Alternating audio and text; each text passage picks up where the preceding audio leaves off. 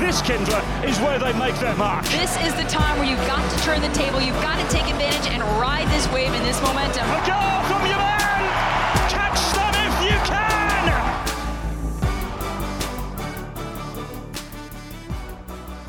And a very warm welcome to a special MLS anniversary podcast. Callum Williams with you here. Major League Soccer now 25 years old. And joining us today is a man who was there right at the very start of it. Minnesota United Technical Director Mark Watson joins us. Watto, how are you doing?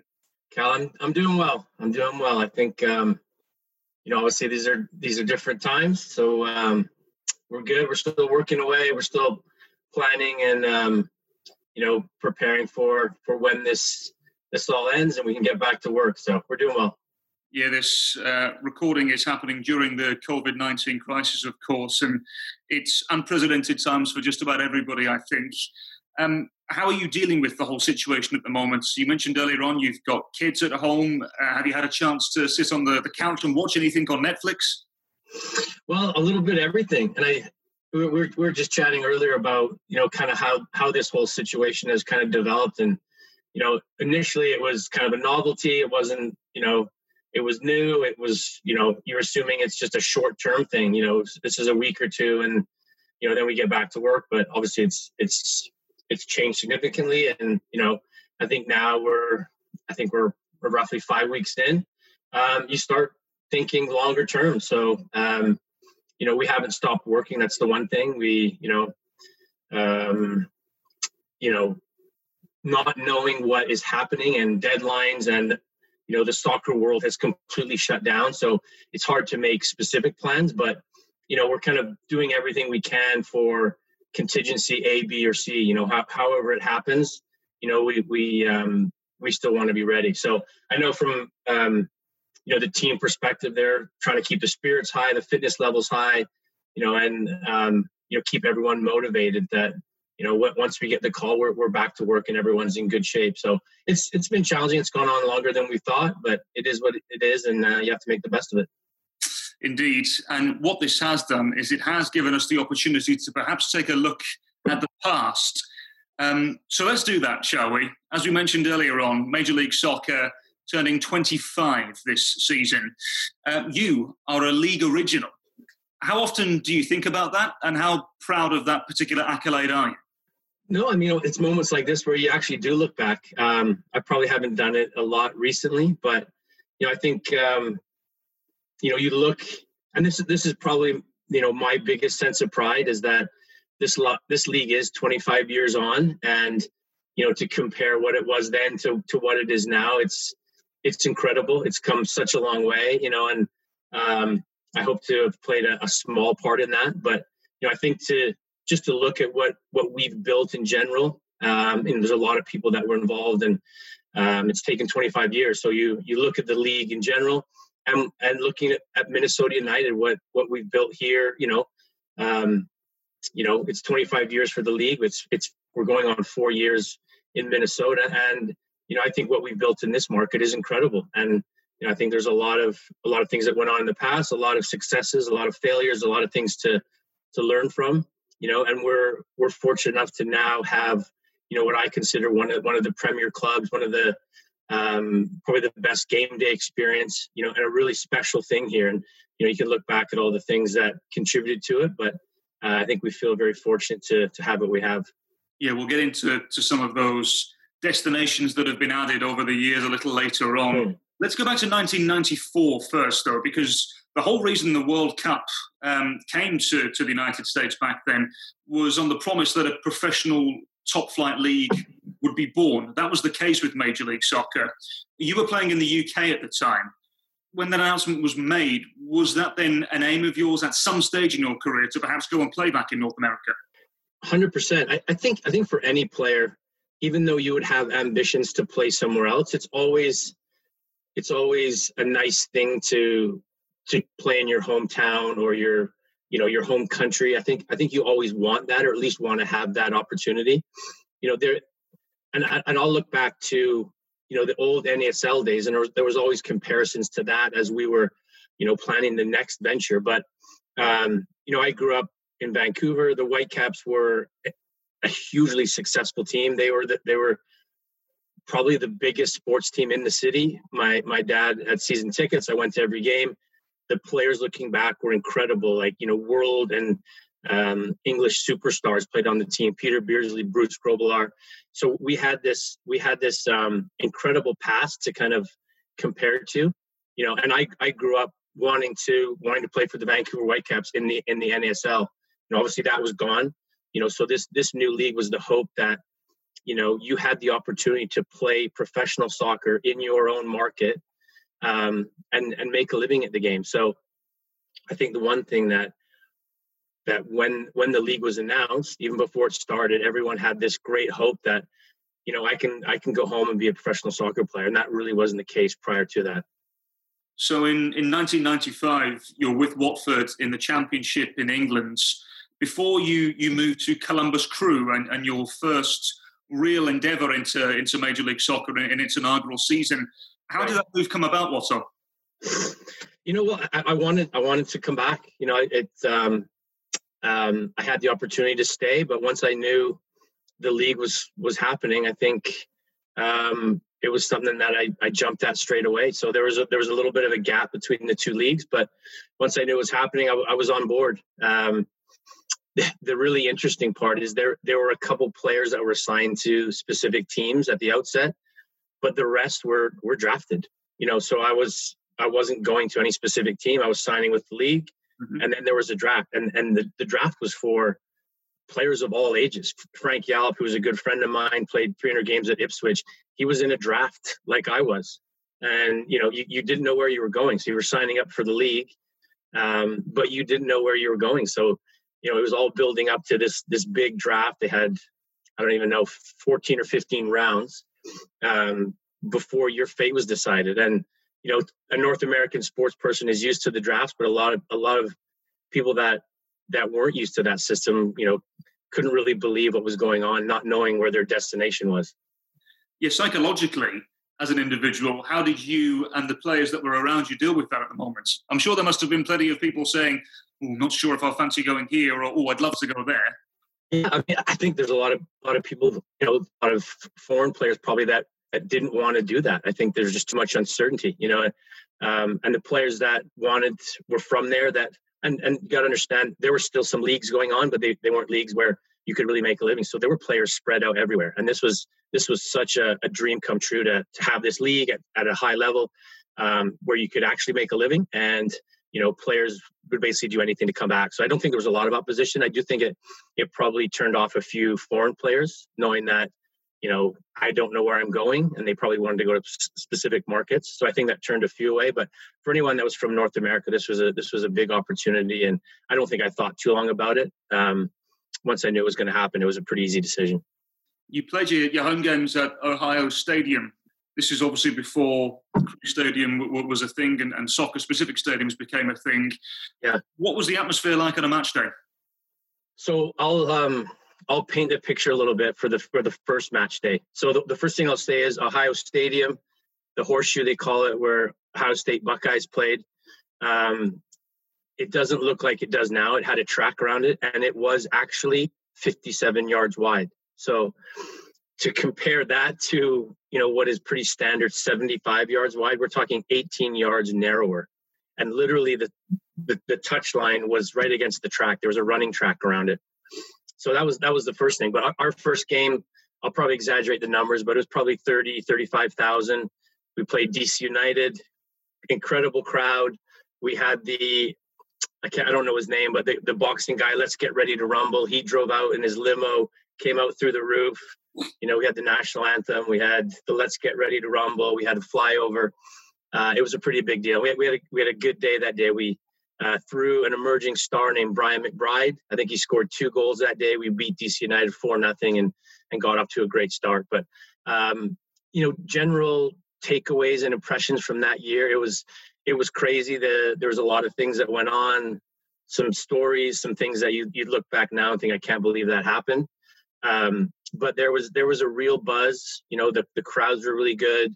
I think it was kind of the first edition of the game since the NASL left where people could say, you know, this is this is a real professional sport and you know we're really enjoying it and um, you know, the message then that really resonated, and it still does to this day a little bit, is the first time soccer fan that would come to the game, his first game ever, and say, you know, I really enjoyed that. I, you know, I, I'd only been to football games, only been to baseball, basketball, but you know, I, I really enjoyed that, and I'm coming back. And that was that was something that was the big takeaway from that year. That, but it, it was a fun year. Um, you know, the crowds were pretty good all all over the league, and um, you know, it was it was a pretty good start there were some good crowds in the league, no doubt about it, Watto. And as you mentioned the word buzz, there was a buzz about Major League Soccer in the stadiums, no doubt. What about outside, though, and in the general sports landscape in America and Canada? I think it. I think it started to make a buzz, you know, and I think I think it's it's grown every year to where, you know, the league is strong. It's here to stay, and it's starting to make a real dent in the in the sporting landscape. Um, it was always kind of there, and hey, it's better than I thought, and you know it was it was handled professionally um, but i think the you know the the jury was still out initially and i just think you know over 25 years and you know improving in every single facet of the game you know from um, the quality on the field the training facilities the stadiums the game day experience just the general money in the game. Um, you know the, the money to now you know pay players a better salary but also bring a lot better quality in. And not just the dp stuff it's the tam the tam money has has really elevated the game and the level of play.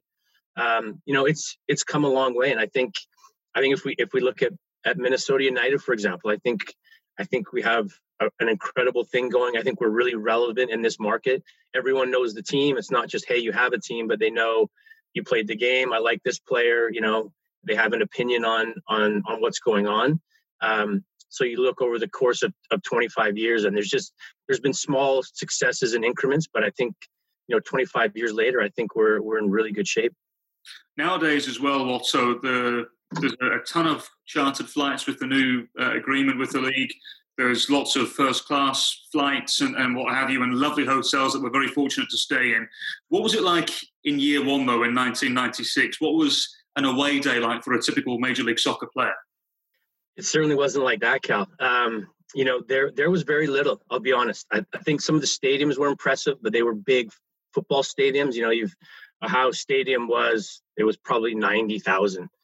You know, so the stadiums were good. They weren't full, but um, we we had very little, and you know we didn't know any any better at that point. There was there was very little for the players in terms of of what they have now. There was no food. There was no you know facilities to to work out you would go go get a gym membership somewhere to do your afternoon training sessions you everyone would meet for lunch at you know some local place after training um, you know so it was very different and, and we've we've come a long way in terms of that i think i think the players have an incredible you know uh, infrastructure and um, support system around them to to concentrate on the on the game and um, take care of their bodies. And you know we basically look at every facet of of of performance and I think we're in good shape. And and that was that wasn't the case then. We had very little. You go to training you go home and you're kind of on your own. I, I think there were moments where we we washed our own training gear which um, seems unimaginable but it was it's true. And you know but like I said we we didn't know any any better. We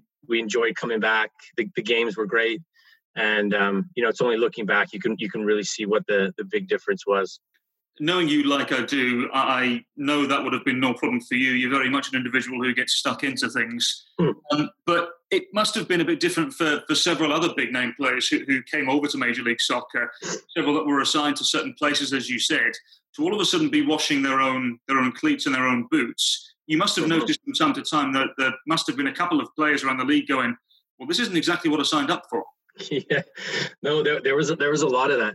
Um, you know and even just the the game experience you know there's flyovers there's there's things going on that around the world people just can't can't imagine i mean the players run out they they name the team and you play and here there's there's all sorts of stuff going on and it, it was quite funny the foreign guys just looking around thinking this this is an absolute circus you know the the shootouts at the end of the game they're like what are you talking about this is this is not part of the game. So they were, they were found it quite funny because I knew both um, both ways. You know, I knew I knew what was going on here in terms of trying to sell the game and you know enhancing the the atmosphere in the stadiums, but I also knew the you know the um, the game was kind of played and how it was managed and presented around the world. So it it was quite funny.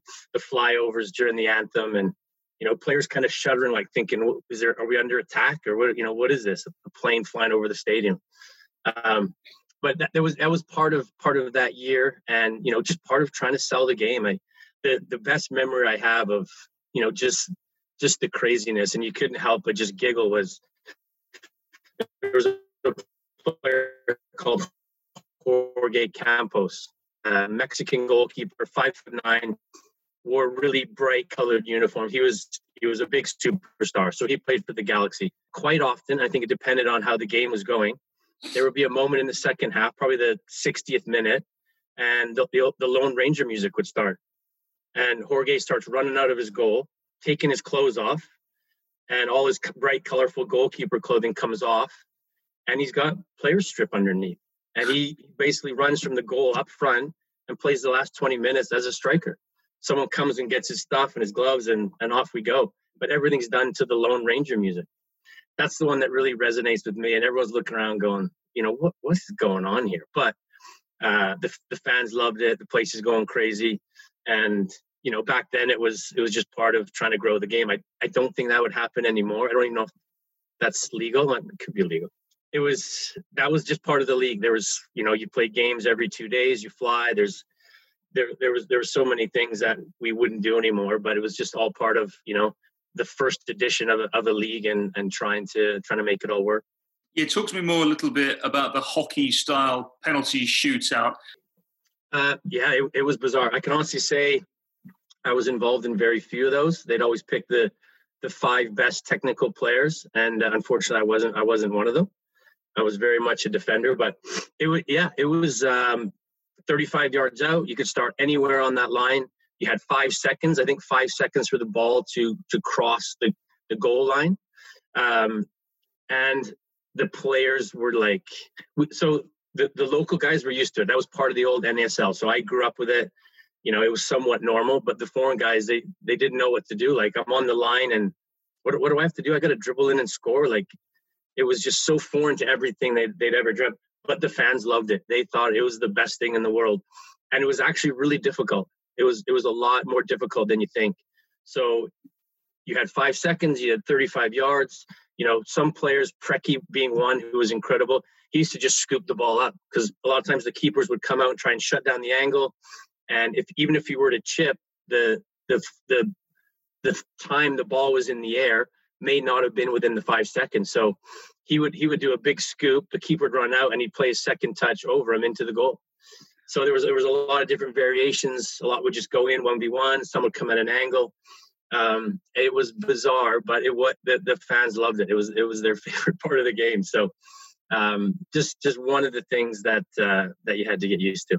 You mentioned him earlier on. You were playing with the likes of Brian McBride and a couple of other names that stood out to me on that inaugural crew roster was Brad Friedel, um, Janusz Michallik, Robert Warzycha, yep. and, and, Dante Washington. Sure. With that group, what so? Did you know? Did you at least have an inkling that these guys would go on to have the careers that they did? Um, you know, I, I think I think I did, and the, and the one that'll stick out for me is Brian McBride. Um, he came back from Germany, and you know the name was familiar, but you know it was pretty clear within a couple weeks this this guy was going to be incredible. And he started off the first game with a bang and scored a bunch of goals. The fourth goal, I don't, I don't know if you've ever seen it, but it was literally a punt from the goalkeeper, Bo Oshoniyi.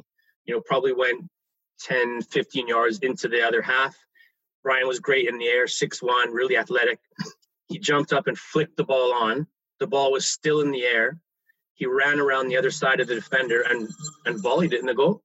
So the ball never touched the ground, and it was a flick on. He went, got it, and then and then volleyed into the goal.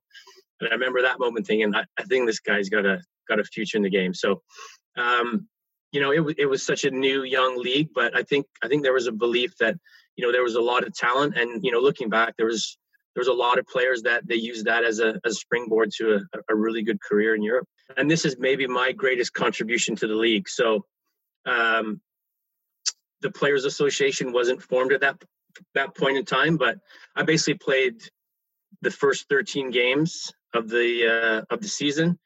I I had a ligament tear in my knee. So one day I was basically told that I was going in for surgery the next day, and I was also being released.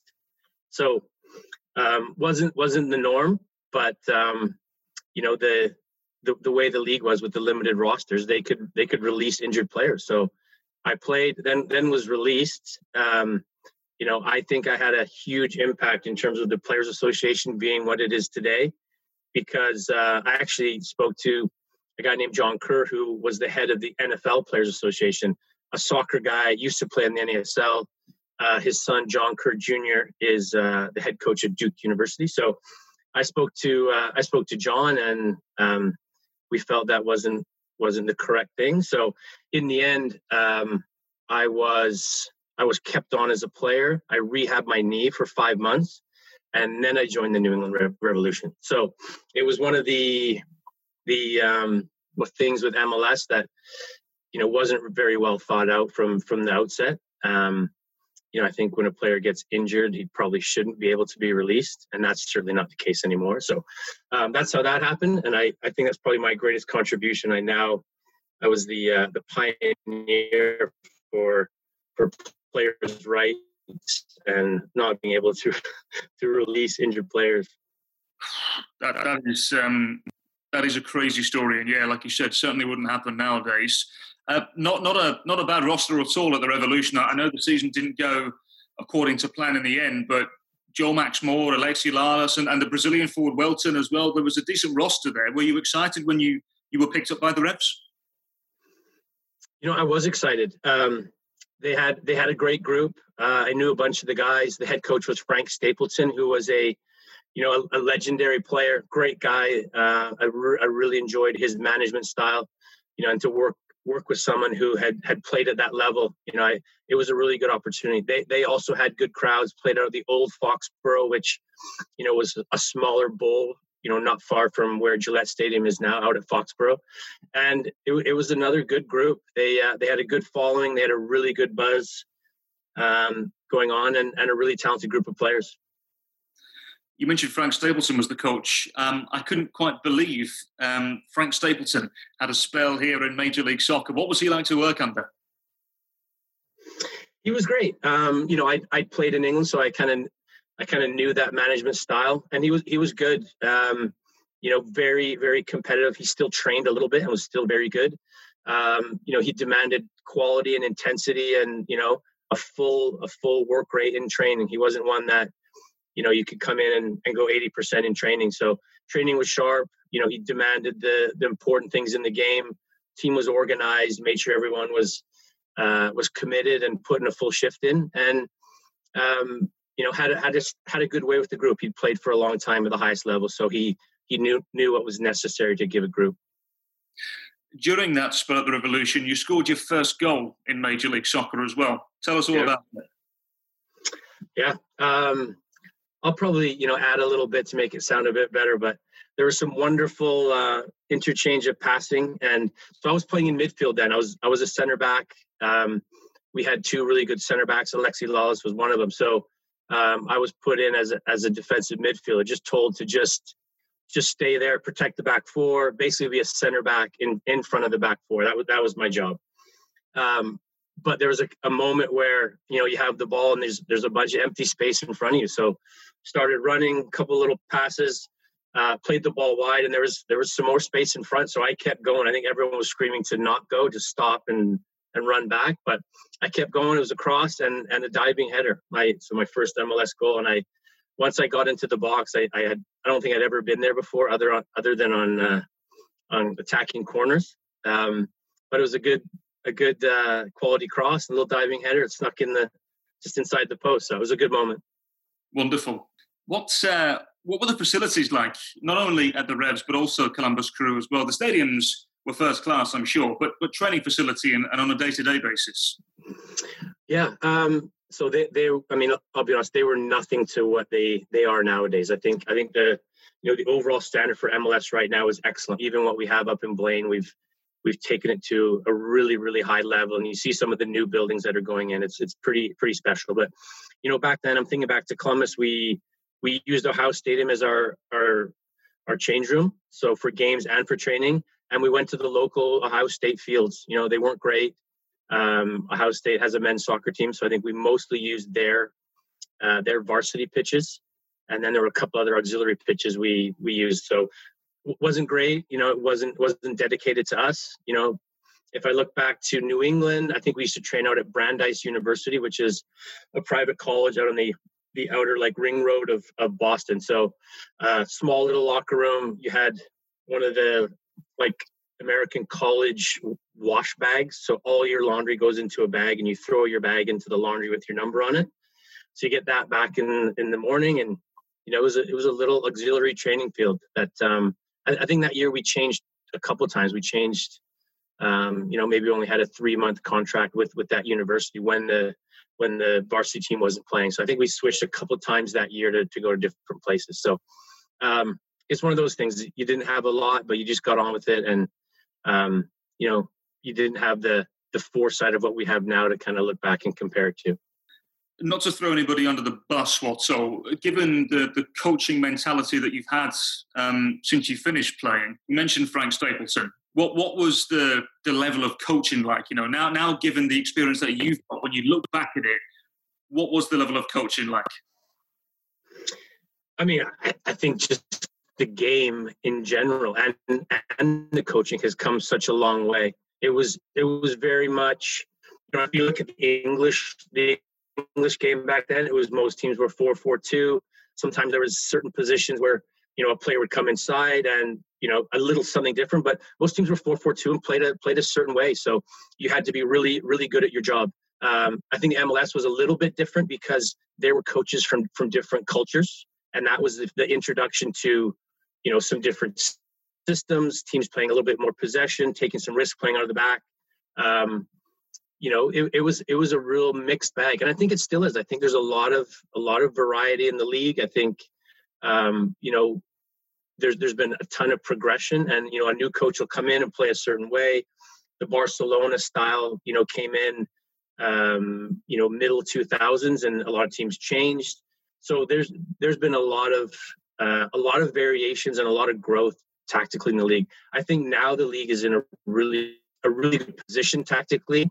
I think most teams have have a real identity, and it's it's one of the great challenges you know we have um, you know playing games is is looking at the opponent, looking at their tactics, and you know how you approach the game. Do you um, do you say, hey, we need to do A, B, and C because of what they do, or do you do you just say, you know, we really like the the formation and the matchup of us, and we're going to completely focus on us, and we think us being really good at what we do is going to be better than them.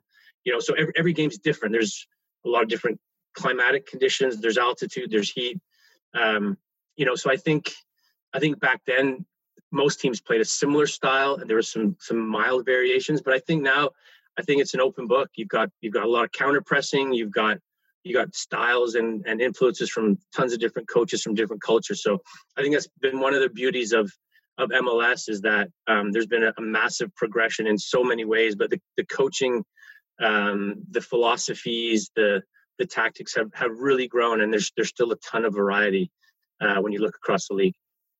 Okay, what we'll do is we'll take uh, a short little break here on what is uh, a very intriguing and special year for Major League Soccer and its 25th year, an anniversary year that everybody associated with the league is so proud of. Uh, next up, we'll talk about Watto um, moving elsewhere and coming back to Major League Soccer, and also find out who was the best player he played against in 1996. While team sports may be sidelined right now, team spirit is going strong. Allina Health and Minnesota United have teamed up to support the frontline caregivers at Allina Health. Learn how you can help by visiting allinahealth.org forward slash caring for caregivers. And a very warm welcome back to this MLS special anniversary podcast in the 25th year of Major League Soccer. Callum Williams here alongside former Columbus DC and New England defender Mark Watson discussing all things in the early days of Major League Soccer. So, Watto, let's start this new segment with a bang, shall we? Take me back to 1996 again. Who was the best player that you came up against in that particular season? Oh, that's a, that's a tough question. Um, there, there was actually a lot of really good, and I was I was a center back, so central defender. Um, so my, you know, my main opposition were, were the strikers and a lot of a lot of big names. So um, Hugo Sanchez was one at Dallas. Uh, there was a big striker at LA Galaxy, Eduardo Hurtado. Um, Roy Lassiter was very good. He had he was fueled by the quality of passing from Carlos Valderrama. I think I think he was the top scorer that year. He scored incredible amount of goals, but it was it was more so a one-two combination from uh, the service of of Carlos Valderrama. Eric Wynalda was excellent. Um, I think he's someone that never got the and I know he's thought of as a top player, but he he was exceptional. He was had good size, really good feet, good pace, good goal score. He kind of had he had everything. The, but the one player I will say, and I, I think he was a late addition that year, uh, was Jaime Moreno. Um, for me, he was the best, and he he he played a long time, scored a lot of goals. He he was excellent, and I think he was a bit more than anything. I think he was just a little bit different than most players. He he had an incredible way of moving you around, coming short, and, and was a top quality player. Um, I, I later got to play with him and got got to know him. He's, he's a great guy, but you know I think for ten years he was he was probably the best striker in the league. What what was it? I know you mentioned then about him playing off the shoulder and and being a, a general nuisance. Jaime Moreno. How do you how do you prepare for someone like that at, at that stage of the league as well?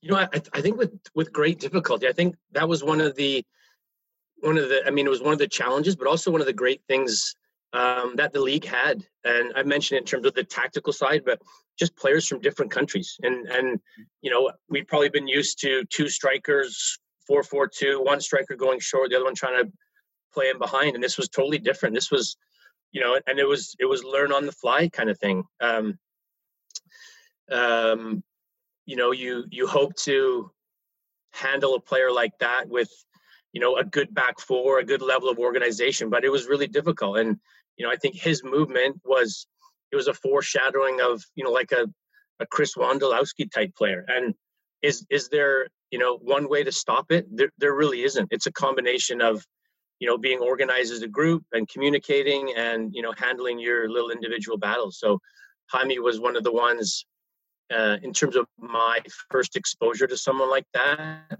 and it was really difficult. He'd start off side a lot. He'd he'd take a step back to get online with the offside and then get played in.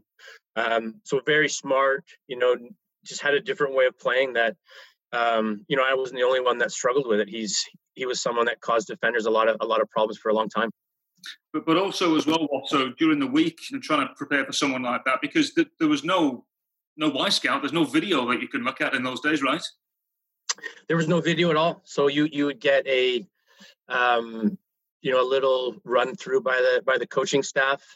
Um you know and and we would prepare for it. Like like we would do you know nowadays if you have if you have a player like that and i'll use Wondo again as as someone who you know teams will prepare for. It's it's relentless movement. So you you try to replicate that in training. You you try to have someone that you know plays like that and, and gives the group as as many repetitions as possible and you know put them in as many you know game like scenarios as possible. If he does this we need to do this and then you let it run and um, you know you, you just want your team or your group to come into the game not not um, having anything unexpected. So you want them to know the challenge. And the challenge is still really difficult and it's not like hey if you do this you, it'll it'll be an easy day. It's it's 90 minutes of concentration and you know and keeping the whole group switched on you know when you have someone that moves and runs and gets off shoulders and, can continually changes his position. Um, there's no easy fix, but it's you know, like I said, it's it's a good level of communication. It's an organized back four, and it's being prepared with a bunch of repetition and training, you know, prior to the game. So after your spell with the Revolution, you went back to Sweden and then England before returning to Major League Soccer with DC United. This was 2001, I believe. Did you, yep. did you notice a change in the league after several years away? Uh, I did. Professionalism, you know, the travel was better. Uh, they started introducing um, post training meals, you know, where you'd have someone put on, you know, um, some food that was, you know, good for, for um, the nutritional side of, of post competition or post training. So there was just little things that came in over time. And I was, I was gone long enough where I, I did notice a difference coming back in, in 2001 to DC. How much did you want a Canadian franchise at, at that point? And, and, and was there I mean, I think it's inevitable, really, wasn't it? There was always going to be a Canadian franchise at some stage. Yeah, I think so. I think you look at most of the leagues. There's there's more of a North American component aside from aside from the NFL. But um, yeah, it was it was big. Um, you know, I I think as much as having a, a team in the league, I think it was a pathway for development. And I think that's that's one of the the big um, you know spin-offs of, of having the league is is now the clubs are trying to develop their own players. So you look at the academy systems, and you know this that's going way back, and um, you know it's still it's still um, you know a challenge for some clubs, and a lot of clubs aren't there yet relative to their market. But you look at some clubs, and um, the number of homegrown players in the first team, and the number of young players they've developed and sold on, um, it gives you a lot of hope. So I think at that point it was as much of you know be great to have a team in the league, but it was also um, I think it would be a great springboard to to kick the game off and, and help with youth development and developing better high level players. I think the the one franchise which you'll be familiar with, Watto, that at least I've been told really elevated the fan bases all those years ago was was Toronto FC back in 2007. Right. A lot of people thought that the whole landscape of what it meant to be a supporter changed in Major League Soccer. How important was that in terms of the growth of the league?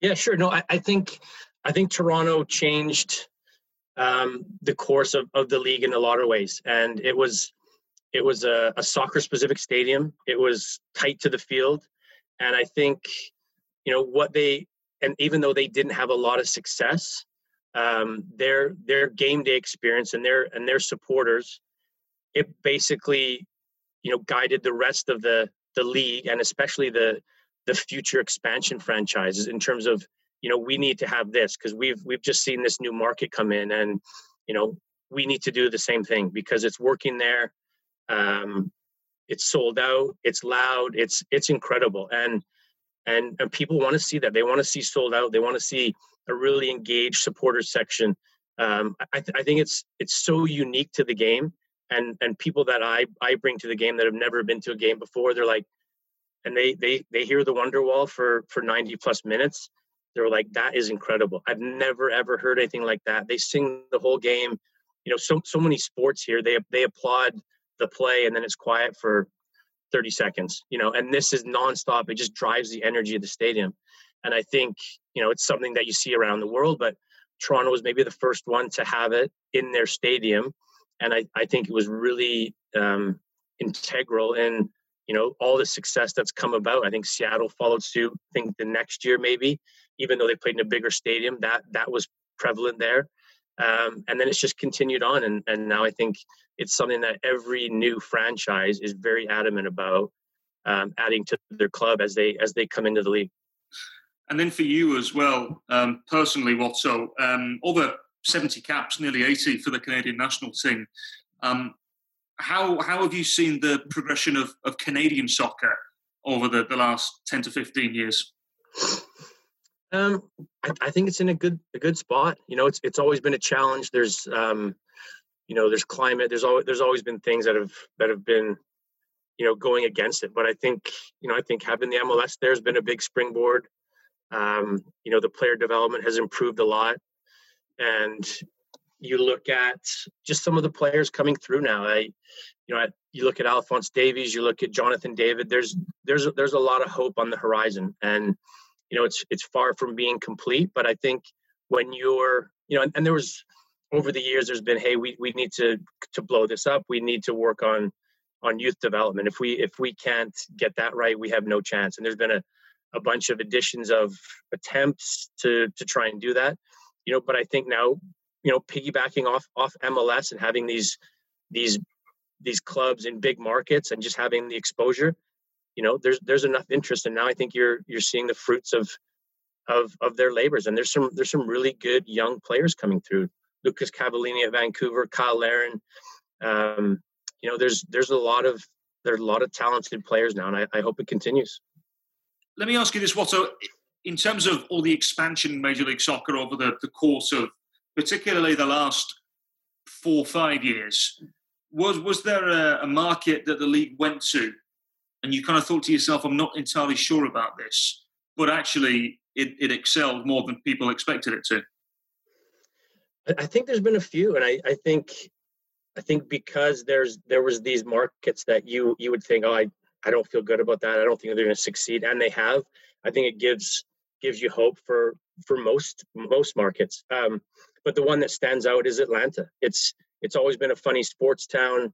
It's always the one you speak to people in the league. They you know, they just thought, well, it's, it's obviously a, a big market, and there's there's big major league sports teams, but soccer and you know, I, I think I think everyone has said, you know, it's that's not going to be a good market. It, it's the South. It's there's so many things going against it. They they have a history of you know even NBA teams not doing well or NHL teams not doing well. Just just franchises failing. And obviously, from what we've seen in three and a half years, it's been an incredible success. You know, so I, I think I think that's the one where you um, you maybe think you know any any market really has a chance as long as it's as long as it's run properly and you know it's um, it's been treated as a as a top professional sports franchise, which which they have there. I know, I know their organization um, uh, owns the the Falcons as well. So I think it was I think it was handled very much um, you know as an NFL team would be, and I think it gave them a really good start. And and now you look at you know the the crowds and how how relevant they are in the market, and it's it's pretty incredible. You've been involved in this league for a long, long time, Watto. How far has this league come? Can, can you put into words what you, you think about when you think of the involvement of this league? Because uh, I can't imagine anybody thought it would get to where it has as quickly as it has. I mean, it's it's been it's been amazing, and you know we now have 25 years to kind of analyze. Um, there were some really hard times as well. There were moments, um, you know, late 90s early 2000s where the league maybe wasn't going to make it or it was it was really it was really um, in a in a bad situation. I know there was a lot of people you know the Krafts and the Anschutz and, and those people those were they, they kept this league alive and um, so much credit has to go to them for for believing in in the sport and the league to to keep it going and knowing that you know there was something about it that was that was worth spending all that money to keep it afloat and you know, maybe it was just a belief in um, the sport and how many kids played the sport.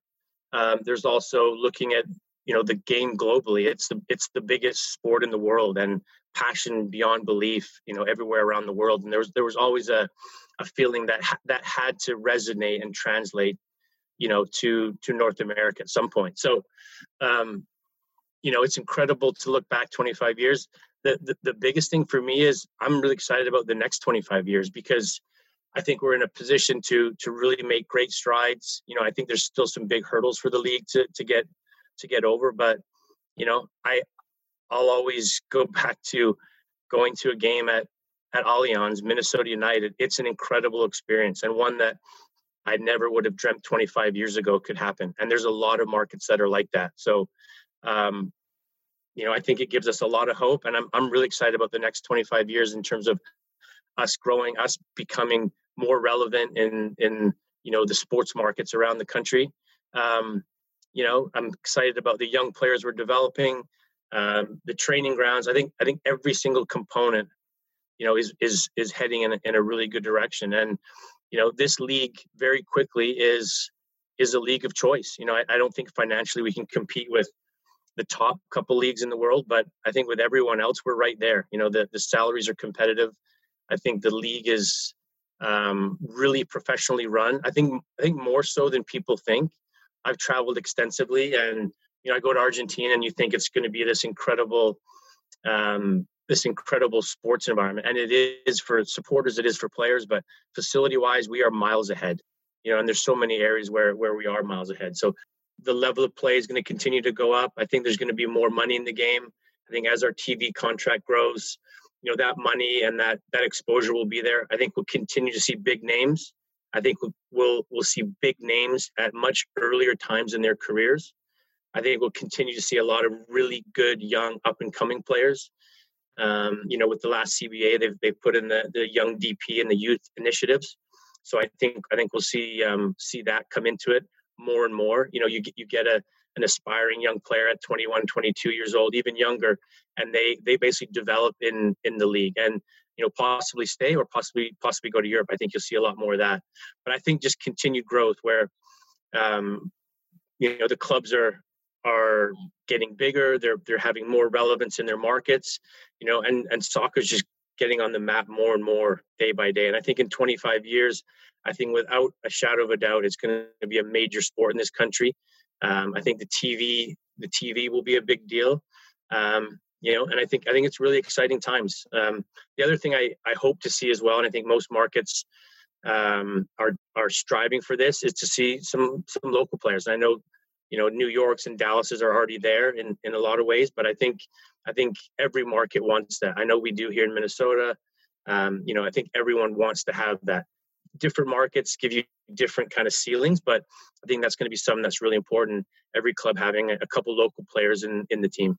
I think big picture is there's there's a lot of a lot of belief in the future. and I'm really excited about um, you know what we have ahead of us. Thank you very much indeed for joining us. Before I let you go, if you wouldn't mind, um, a message to the fans. No, the only thing I'll say is just is just be patient. We're you know we're all in the same position. We we want this to happen. We want this to start up, but not at the um, at the sake of of anyone's health and safety. So. Um, you know, we're still doing our work. The players are staying fit, ready to go and um, you know we're just excited as you are to get back and, um, and play our first game back at Allianz. So we will hopefully see you very soon.